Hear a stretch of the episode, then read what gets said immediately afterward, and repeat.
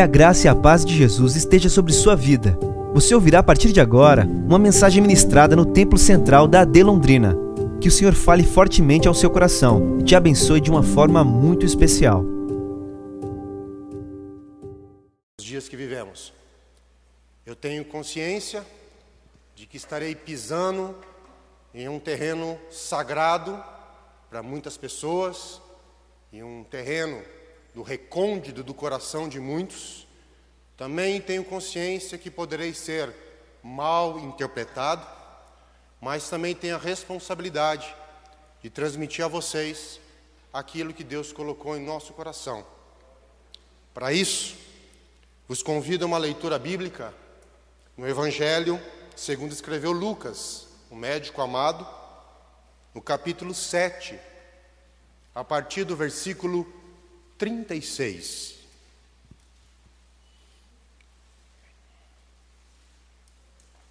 Evangelho, segundo escreveu Lucas, no capítulo 7,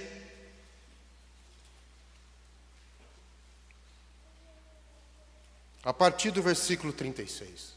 Já está no telão. E rogou-lhe um dos fariseus que comesse com ele.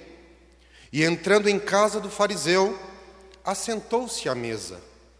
E eis que uma mulher da cidade, uma pecadora, sabendo que ele estava à mesa em casa do fariseu, levou um vaso de alabastro com unguento e, estando por detrás, aos seus pés, chorando, começou a regar-lhe os pés com lágrimas e enxugava-lhe com os cabelos da sua cabeça e beijava-lhe os pés e ungiu-lhes com unguento. Quando isto viu o fariseu, que o tinha convidado, falava consigo, dizendo: Se este homem fora profeta, bem saberia quem e qual é a mulher que lhe tocou, pois é uma pecadora. E respondendo, Jesus disse-lhe: Simão, uma coisa tenho a dizer-te. E ele disse: Dize-a, mestre. Um certo credor tinha dois devedores. Um devia-lhe quinhentos dinheiros e outro cinquenta. E não tendo eles com que pagar, perdoou-lhe ambos. Dize, pois, qual deles o amará mais? E Simão, respondendo, disse: Tenho para mim que é aquele a quem mais perdoou. E ele lhe disse: Julgaste bem.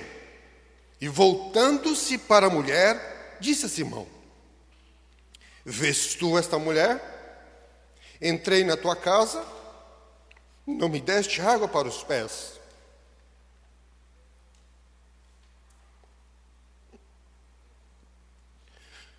Mas esta regou-me.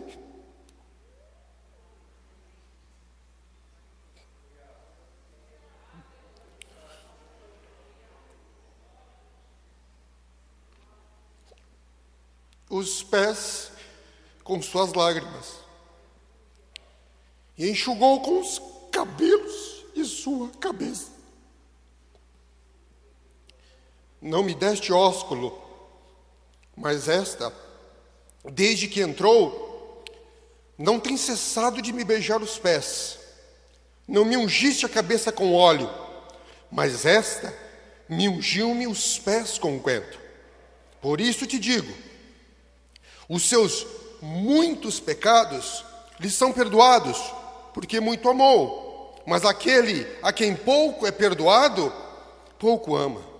E disse-lhe a ela: Os teus pecados te são perdoados.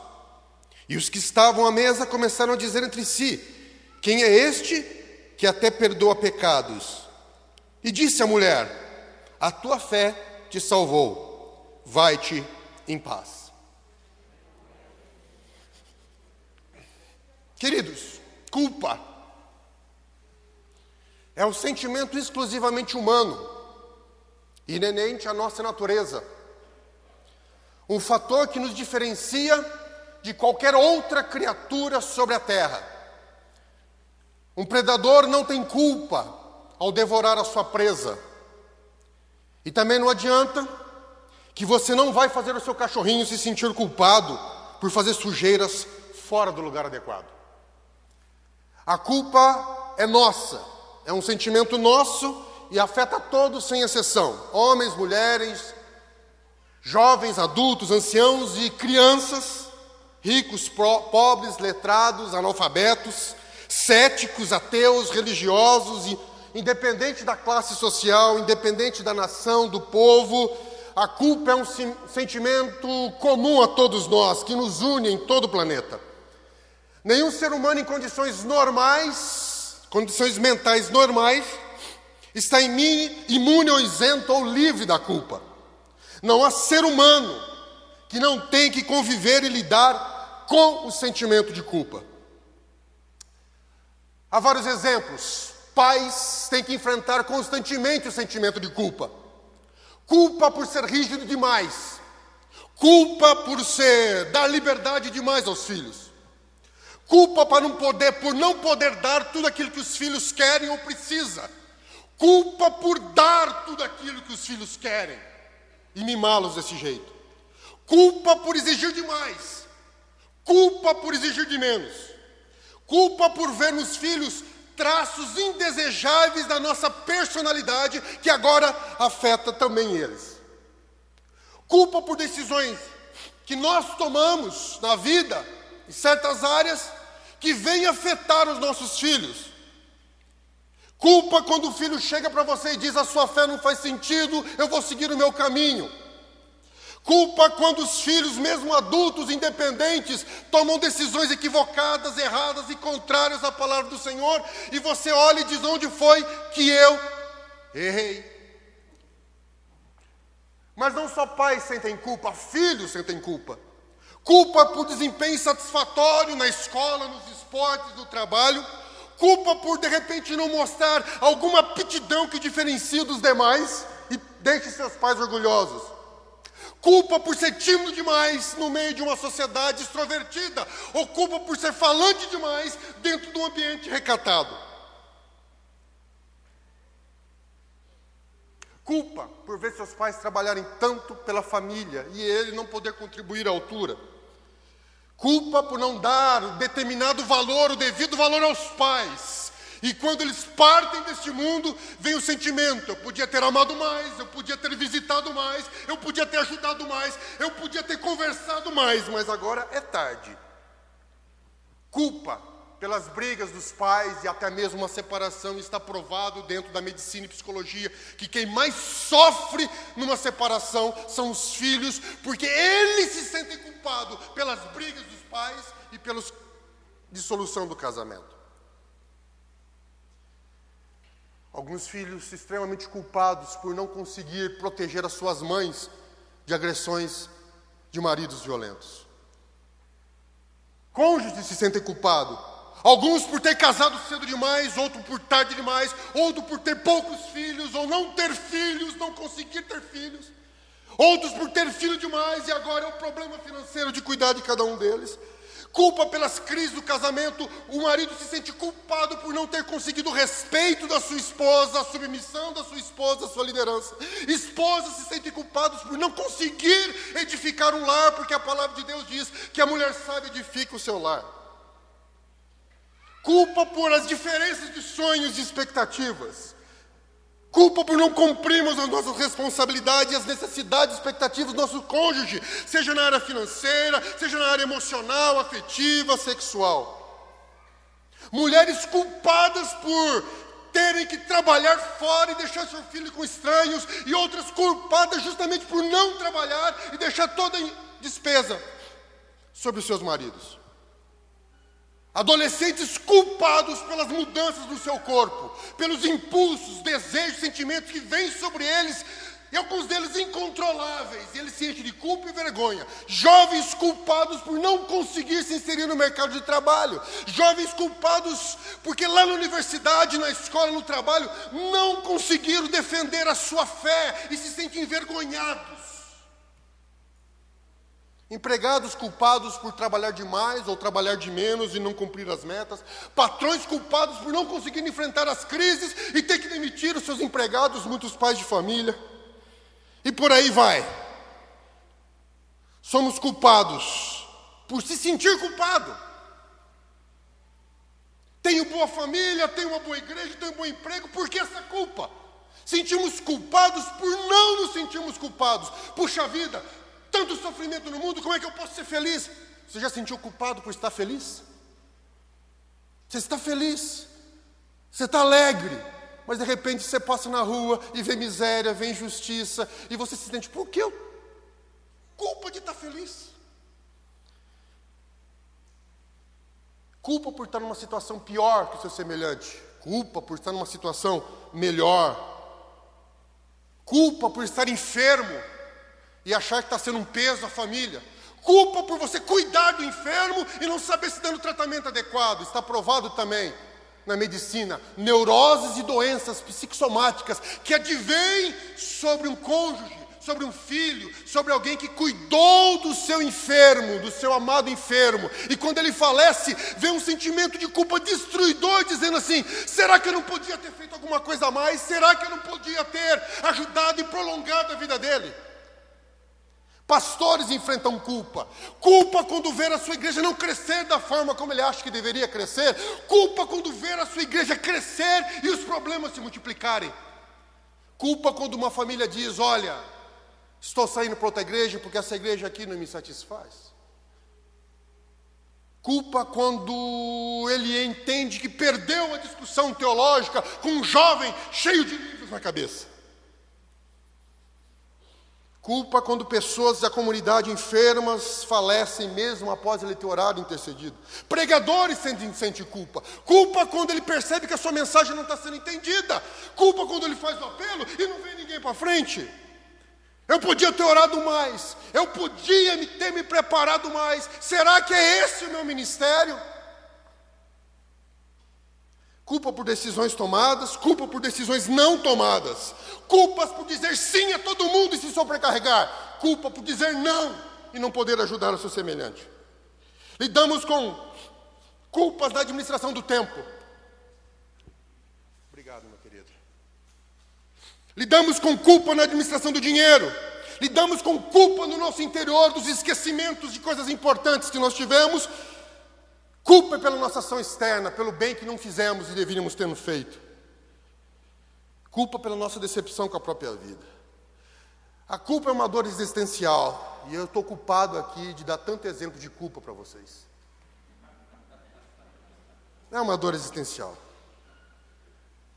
É uma dor que mostra a nossa finitude e impotência diante da relação das demandas da vida e do sofrimento. Para Kierkegaard, um famoso teólogo e filósofo do século XIX, essa culpa vem da angústia de, que está em todo ser humano. A angústia que recebemos de Adão, de querer ser Deus, onipotente, onipresente e onisciente. Mas e quando enfrentamos a vida, vemos que somos finitos, vemos que somos incapacitados e vemos que não temos o controle sobre as coisas. A realidade se impõe a nós a cada dia e mostra as nossas limitações. Como o profeta Elias disse na sua crise: Não sou melhor que os meus pais. Ou seja, a culpa ela vem do nosso desejo de controle que é jamais é saciado, da nossa incapacidade de atender e entender as demandas da vida que nos levam a uma angústia existencial. A culpa revela isso. A culpa nos traz um peso estarrecedor que afeta todo o nosso viver. Salmos 38, 3 e 8, Davi faz um relato impressionante. Ele dizendo: Não há coisa sã na minha carne por causa da tua cólera, nem há paz em meus ossos por causa do meu pecado, pois já as minhas iniquidades ultrapassam a minha cabeça, o meu entendimento, como carga pesada são demais para as minhas forças. As minhas chagas cheiram mal e estão corruptas.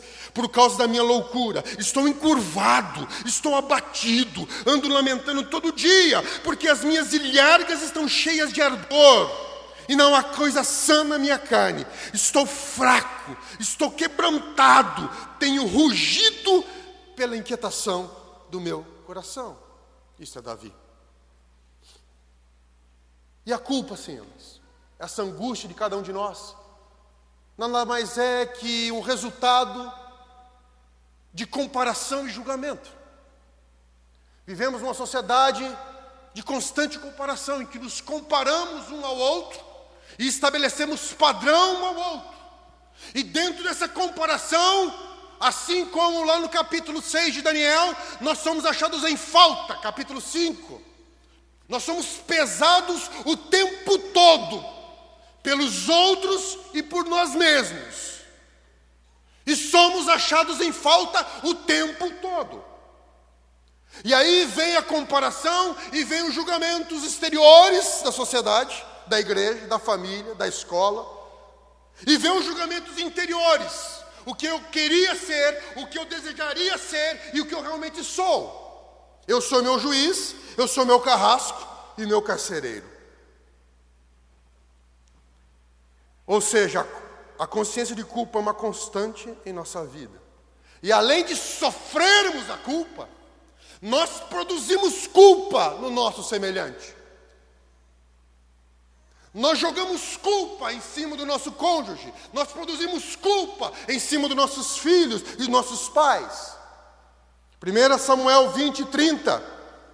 Saul faz um, uma declaração que afetou a vida de Jonatas dizendo assim: Filho de mulher perversa e rebelde, não sei eu que elegiste o filho de Jessé para a vergonha tua e para a vergonha do recato da sua mãe?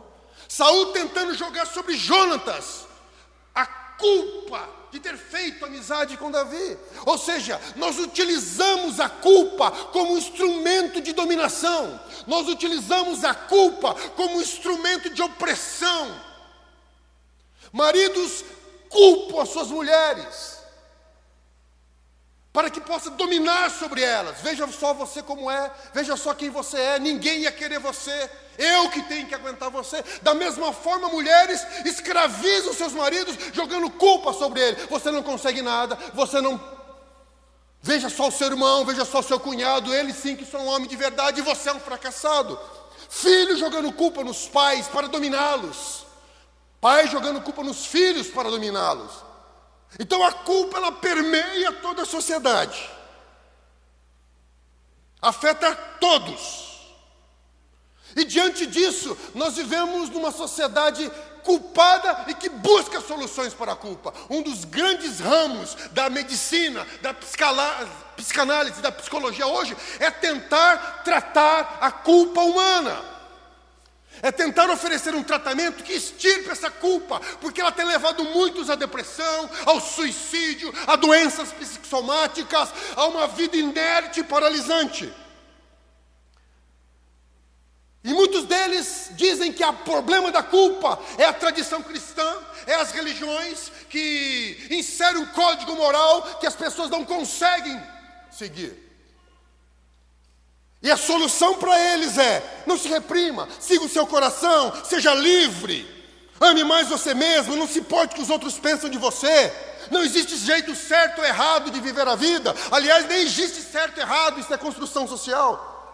Ou então uns mais ainda enfáticos dizem: não, você não tem culpa de nada. O que você faz, o que você é, é fruto do determinismo biológicos, dos genes que você herdou do seu pai e da sua mãe, e que você faz aquilo que você está programado para fazer.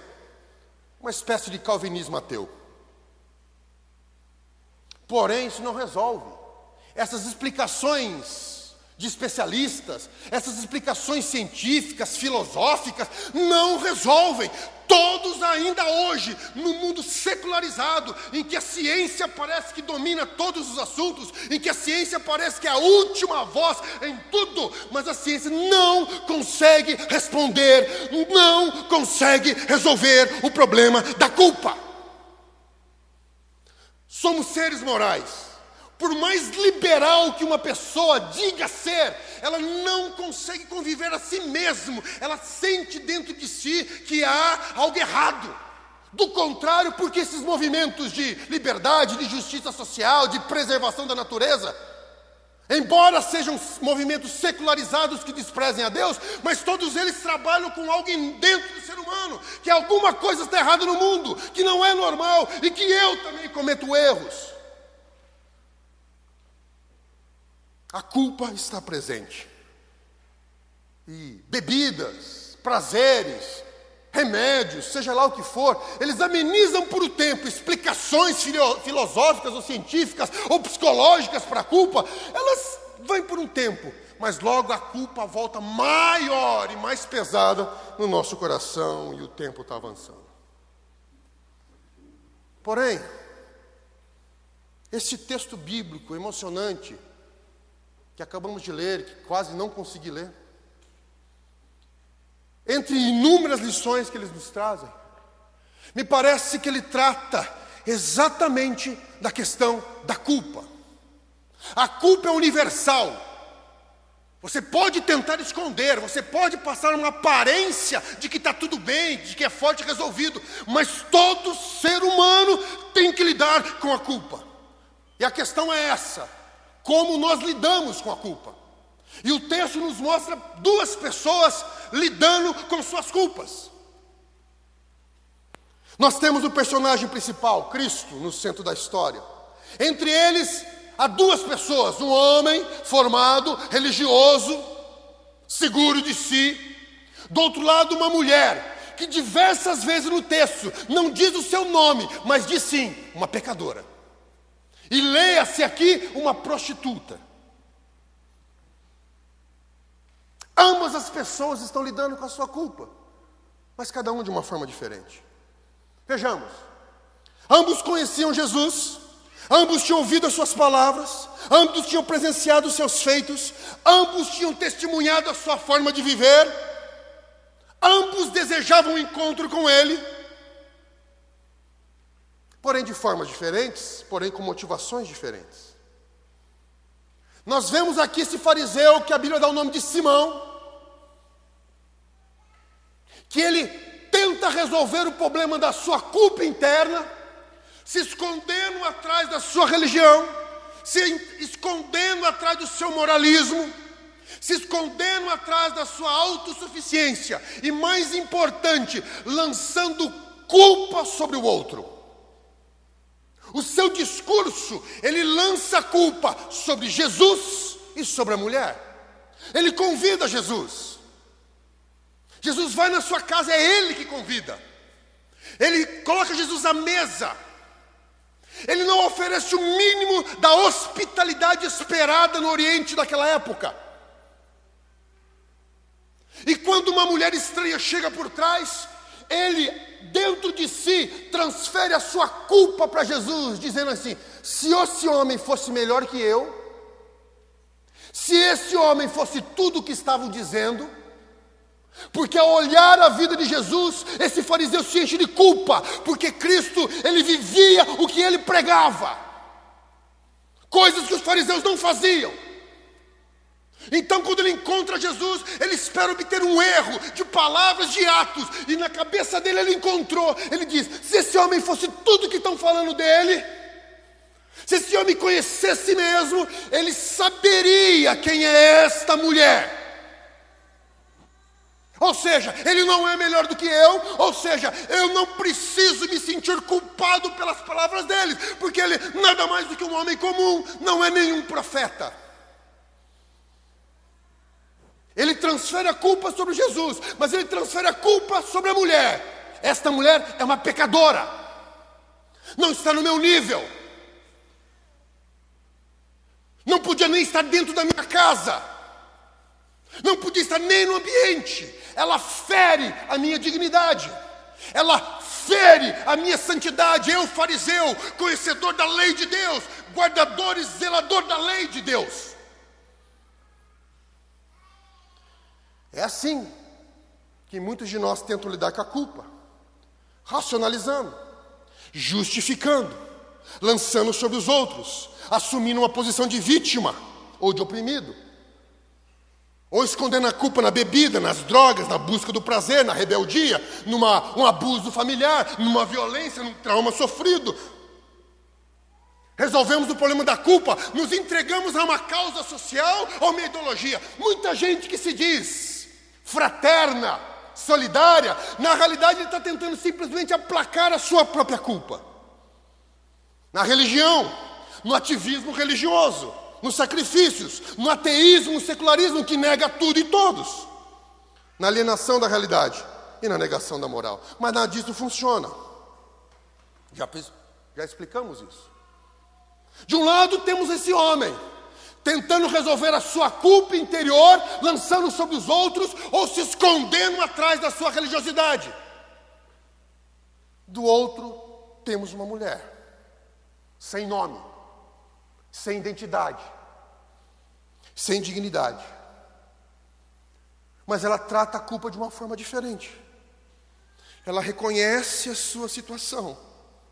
Ela não tenta justificar, ela não tenta se comparar, ela não tenta explicar para Jesus o que ela fez. Olha, eu me entreguei à prostituição porque eu precisava comer, ou precisava viver, ou porque não tive. Ela não tenta. Ela, aliás, ela não fala nada. Ela simplesmente vem e se entrega aos pés de Cristo, de corpo, de alma, espírito com ousadia estarrecedora para os padrões da época, cabelos soltos, que era algo impensado para uma mulher judia, pegando o seu bem mais precioso, que é um perfume guardado num vasinho pequeno, no meio de um ambiente masculino em que ela não deveria estar, ela não se importa com nada, ela não se importa com os olhares, ela conheceu Jesus, ela experimentou o seu amor, o que ela quer é se derramar diante dele. Uma confissão sem palavras que fala mais alto que qualquer discurso, ela se debruça, ela chora, ela geme, ela com as suas lágrimas, ela lava os pés de Jesus, com seus cabelos ela enxuga os pés de Jesus. Um verdadeiro ato de fé, um verdadeiro puro louvor, uma adoração em espírito e em verdade. E a reação de Jesus às duas posturas? Ele conhece o coração de Simão. Ele diz: Simão, entre linhas, você se acha melhor que essa mulher? Você quer se comparar? Você quer ir para a balança junto com ela? Você que acha que entende a vontade do meu Pai? Você que acha que cumpre a lei? Você que acha que é escolhido, predestinado, privilegiado? Você que acha que pode dar conta da sua própria culpa através da sua religião? Que não deve nada a Deus e a ninguém? Veja, você me convidou para sua casa. Você não conseguiu cumprir a hospitalidade normal do ambiente. Você não me deste pelo menos água para lavar os pés. Você não me recebeu afetuosamente na minha chegada. Você não me deste um simples azeite. A sua boca me convidou, mas o seu coração não me queria aqui. Você está mentindo para si mesmo. Você está autoconfiante na sua justiça. Você me quer que me comparar a você. Você está convicto que é melhor que os outros. Simão, você não compreendeu o meu amor por você com todo o seu conhecimento bíblico da lei, dos profetas, com toda a sua teologia desenvolvida, com toda a sua religiosidade, você não sabe o que é perdão, você não sabe o que é misericórdia, você não sabe o que é graça, você não sabe o que é amor. Agora vê essa mulher. Essa pecadora, como você mesmo diz. E Jesus não esconde. Jesus não relativiza a situação dessa mulher. Jesus não a trata como vítima da sociedade, Jesus não justifica os seus atos, Jesus não entra nos detalhes do porquê ela assumiu uma vida de pecado. Jesus afirma e explicita: esta mulher sim é uma pecadora, uma mulher que transgrediu a lei de Deus e os seus mandamentos, uma mulher que não obedeceu à vontade de Deus para ela, uma mulher que perdeu a sua dignidade, o seu corpo. Uma mulher carregada de culpa por seus atos, decisões e posturas. Mas essa mulher entendeu algo que você não conseguiu compreender. Ela compreendeu a minha missão na terra. Ela compreendeu a vontade do Pai. Ela compreendeu meu amor por ela. Ela compreendeu que estou aqui para perdoá-la, para lavá-la, para salvá-la, para redimi-la, para devolvê-la a dignidade. Ela entendeu, ela reconheceu o seu pecado, ela reconheceu a sua culpa, ela se lança nos pés. E sabe a minha palavra para ela? Vai em paz, a tua fé te salvou, perdoados são os teus pecados.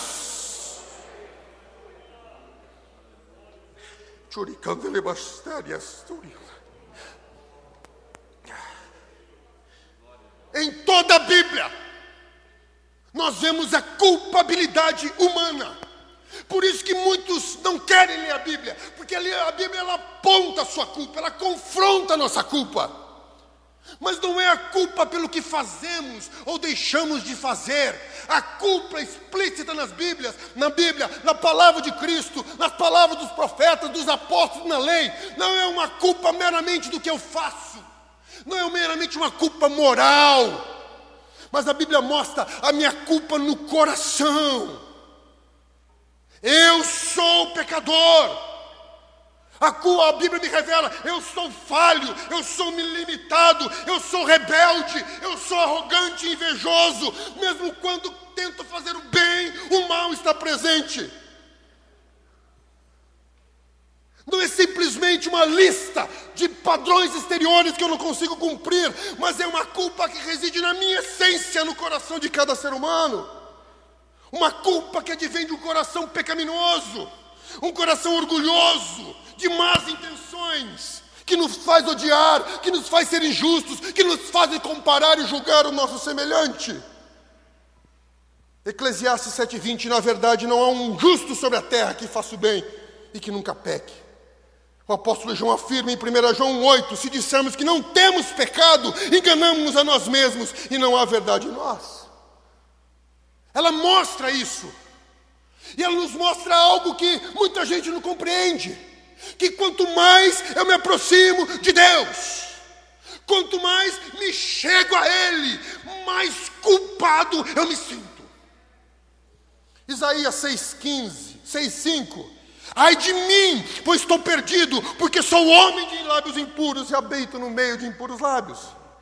Lucas 5,8, Pedro, ao contemplar Jesus, ele diz assim: Afasta-te de mim, Senhor, porque sou homem pecador. Paulo em Romanos 7, 18 e 19, porque eu sei que em mim, isto é, na minha carne, não habita bem algum. Com efeito, o querer está em mim, mas não consigo realizar o bem, porque eu faço bem que não quero, não faço bem que quero, mas o mal que não faço, isto quero. Sim, a Bíblia nos confronta. Sim, a Bíblia tira dentro de nós uma culpa ontológica que nem mesmo nós sabíamos que tínhamos. A culpa do ser, do existir. Mas esta mesma Bíblia, que revela a minha culpa, essa mesma Bíblia que diz: não se compare a ninguém, porque você vai ser achado em falta em todas as vezes. Essa mesma Bíblia que diz: não tente justificar porque você não consegue. Essa mesma diz que até os meus atos bons são contaminados de maldade. Essa mesma Bíblia diz que toda a minha, injusti minha justiça própria é trapo de imundícia diante de Deus. Essa mesma Bíblia diz o seguinte: apesar de tudo isso, apesar de toda a sua culpa, eu te amo. Você é amado. Você é amado pelo Deus Criador dos céus e da terra. Você é amado pelo Deus que te fez a imagem e semelhança. Jeremias 31, 3. Porquanto com amor eterno te amei e com benignidade te atraí. Apesar da minha culpa, eu tenho um Deus que intervém no tempo, no espaço, na história, para me resgatar.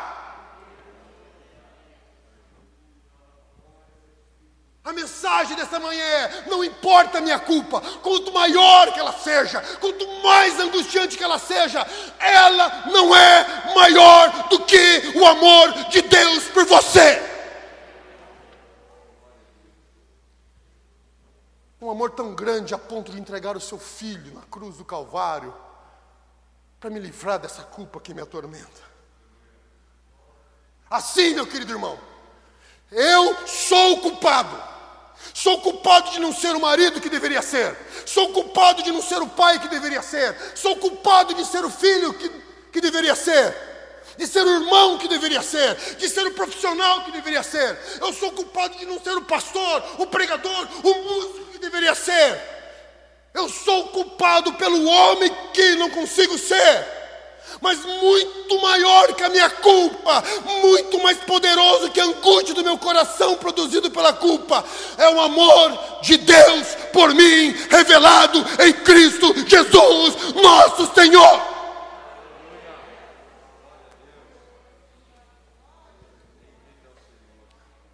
Um amor que me diz assim: eu paguei o preço pela sua culpa, pelo seu pecado. Um amor que diz para mim: está perdoado, está consumado. Um amor que diz para mim: vá em paz, tenha paz, porque eu te perdoei. Fui eu que te perdoei. Fui eu que verti o meu sangue na cruz do Calvário, fui eu.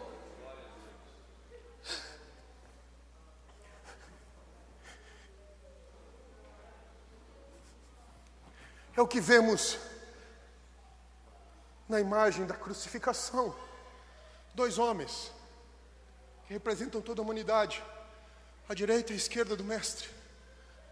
Dois malfeitores, não tem ladrão bom, ladrão mau, isso é balela de conto de criancinha.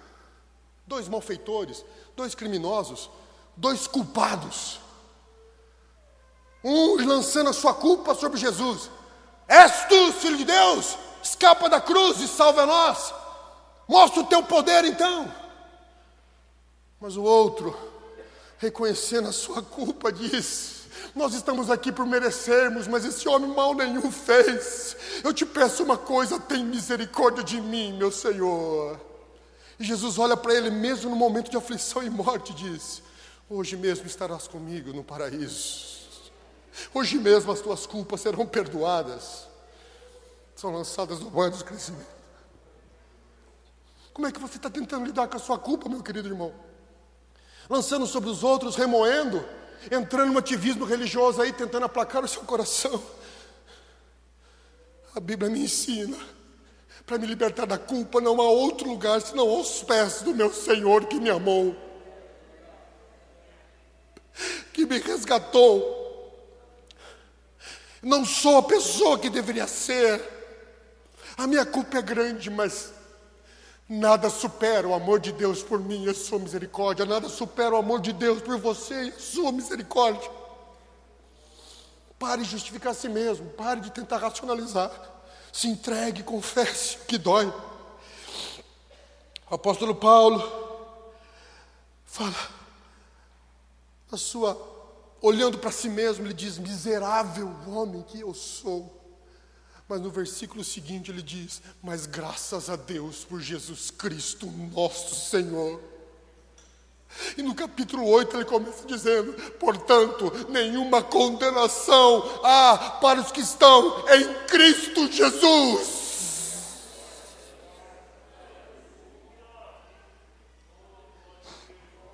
Por isso o apóstolo João nos diz: se o nosso coração nos condena, muito maior é Deus do que o nosso coração, que conhece todas as coisas. Qual é o resultado disso? Qual é o resultado de experimentar esse amor maravilhoso? Essa mulher me ensina qual é o resultado disso. Não mais um pesar, não mais uma dor, uma angústia existencial, mas sabe agora, um terrível e maravilhoso constrangimento. O apóstolo Paulo fala a Coríntios, capítulo 5, 2 Coríntios: O amor de Cristo me constrange. me constrange a me entregar tudo que eu tenho para Ele. Me constrange a dedicar a minha vida para Ele. Me constrange a ouvir a Sua voz, a obedecer a Sua palavra.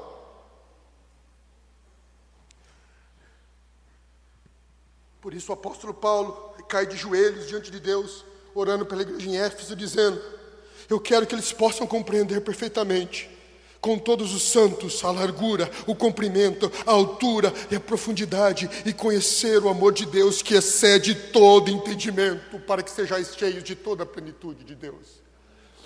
É a oração de Paulo, porque se eu e você conhecermos a amplitude do amor de Deus por mim e por você, a nossa vida muda, os nossos hábitos mudam, as nossas posturas mudam, a nossa forma de viver a vida, de ver a vida, de ver o semelhante muda é transformado por esse amor maravilhoso. Não é por imposições, não é pelo medo, não é pela promessa de recompensas, é pelo amor dele por mim e por você, revelado em Cristo Jesus, o nosso Salvador. E eu concluo dizendo o seguinte: não espere ficar sem culpa, mesmo conhecendo o amor de Deus. Como isso, Cleverson? Eu quero me explicar aqui. Tudo na vida nossa, tudo na vida do crente é ressignificado após conhecer Jesus. A vida é ressignificada, a morte é ressignificada. Paulo fala que para mim o viver é Cristo e o morrer é ganho. Tudo. O sofrimento é ressignificado, que é bem-aventurado aqueles que sofrem pela justiça. A alegria é ressignificada. O meu trabalho é ressignificado. A minha família, o meu caso, tudo é ressignificado à luz de Cristo. Inclusive a culpa. A culpa agora se torna um pedagogo, não mais um algoz, não um peso, uma prisão. Ela simplesmente, ela continua mostrando a minha humanidade, dizendo: não se ensoberbeça, não se orgulhe, não se compare aos outros, porque você é falho. A culpa continua mostrando aqui nessa vida a minha limitação, a minha condição humana, a minha falta de controle. A culpa continua mostrando a minha incapacidade, ela continua mostrando, indicando que eu dependo de Deus, da Sua misericórdia, do Seu amor, da Sua graça. Por isso, Jeremias fala que as misericórdias do Senhor são a causa de não sermos consumidos.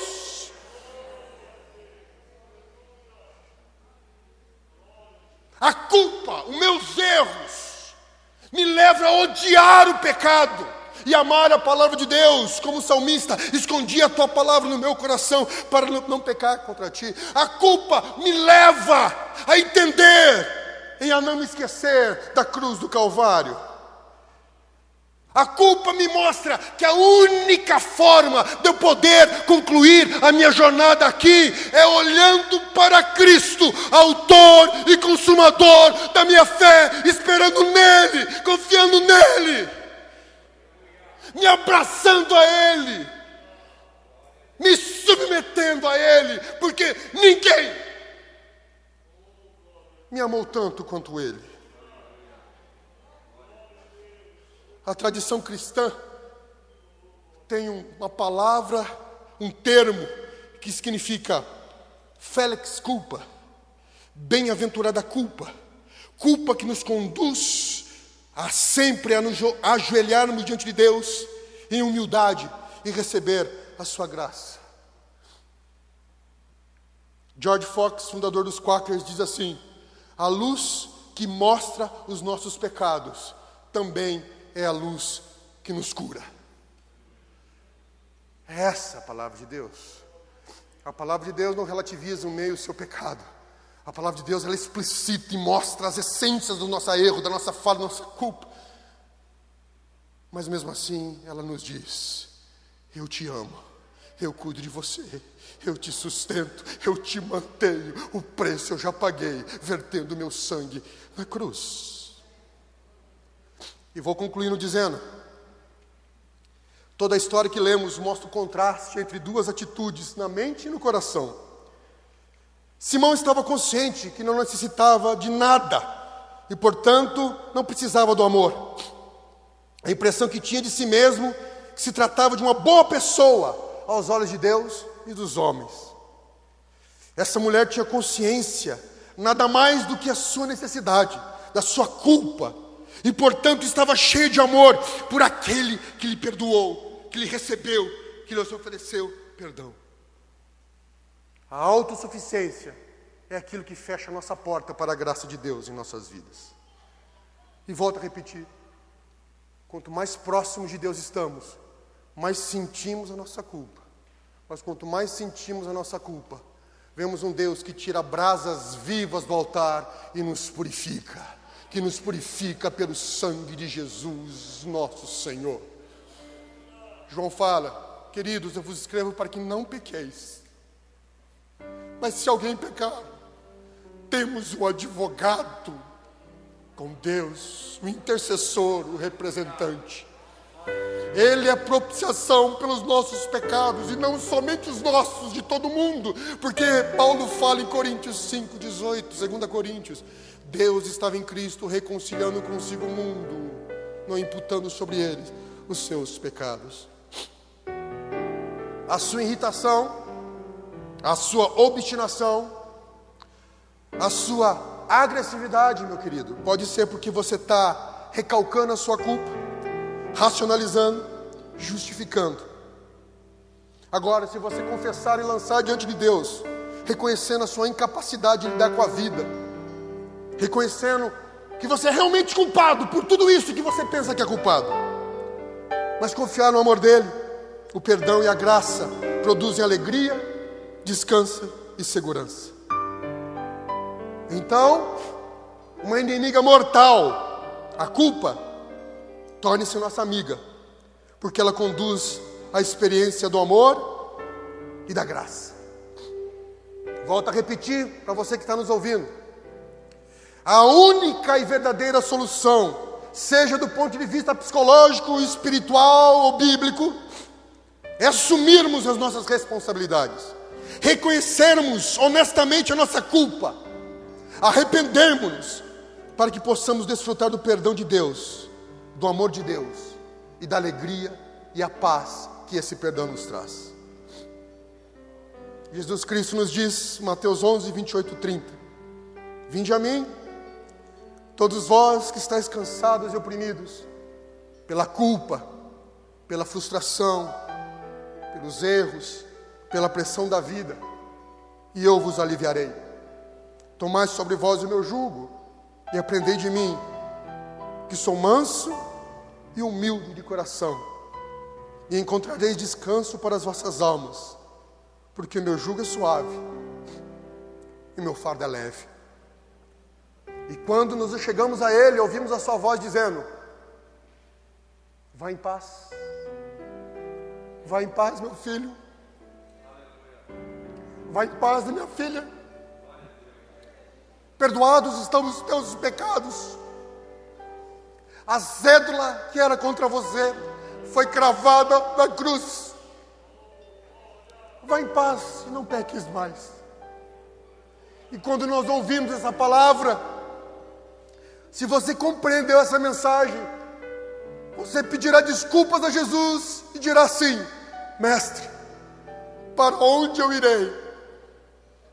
Sendo que só tu tens as palavras de vida eterna. Deixe-me ficar aqui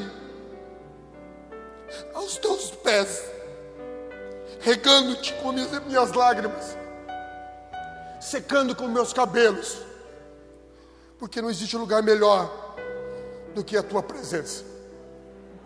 Fiquemos em pé. Essa foi uma mensagem ministrada no Templo Central da De Londrina. Acesse nossas redes sociais no Facebook, Instagram e YouTube e fique por dentro de tudo o que está acontecendo.